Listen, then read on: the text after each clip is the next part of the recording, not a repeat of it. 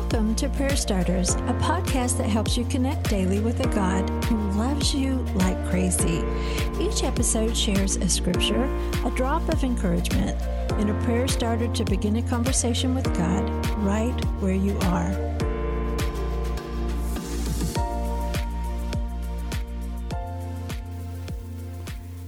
I will give you back your health and heal your wounds, says the Lord. For you are called an outcast, Jerusalem for whom no one cares. Jeremiah 30:17. I don't know about you, but this verse feels harsh to me. But when we look at it deeper, we find that Jerusalem is a city that has ignored the wooing of God, and they have now found themselves forsaken. They're not recognized by other nations as an ally. They're wounded from the inside out. And yet, Jehovah God still reaches out for them. He loves his people. It's an image of God covering a broken people with a healing plaster, like you would put on a broken bone. His touch is so powerful that it has the power to mend what seems beyond repair. Is that where you are today as you listen to this?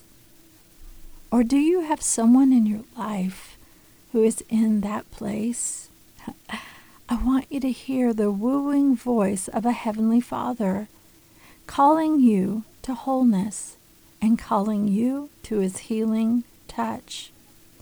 Today's prayer starter God, you're a God of mercy. I don't understand this totally, but even when I hurt your heart, you still love me. Yet there are times that my choices have led me to a place of brokenness, so wounded it feels like there is no way back. But your word, your word says that you will heal what is broken in me. So rather than running from you, I hold up my heart to you. Begin the healing in me. Now, friend, continue the conversation Pray for that one who might feel broken beyond repair. And if that is you, say yes to his healing touch.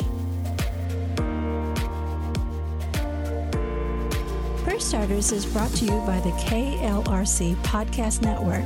I'm Suzanne Eller. Thanks for showing up.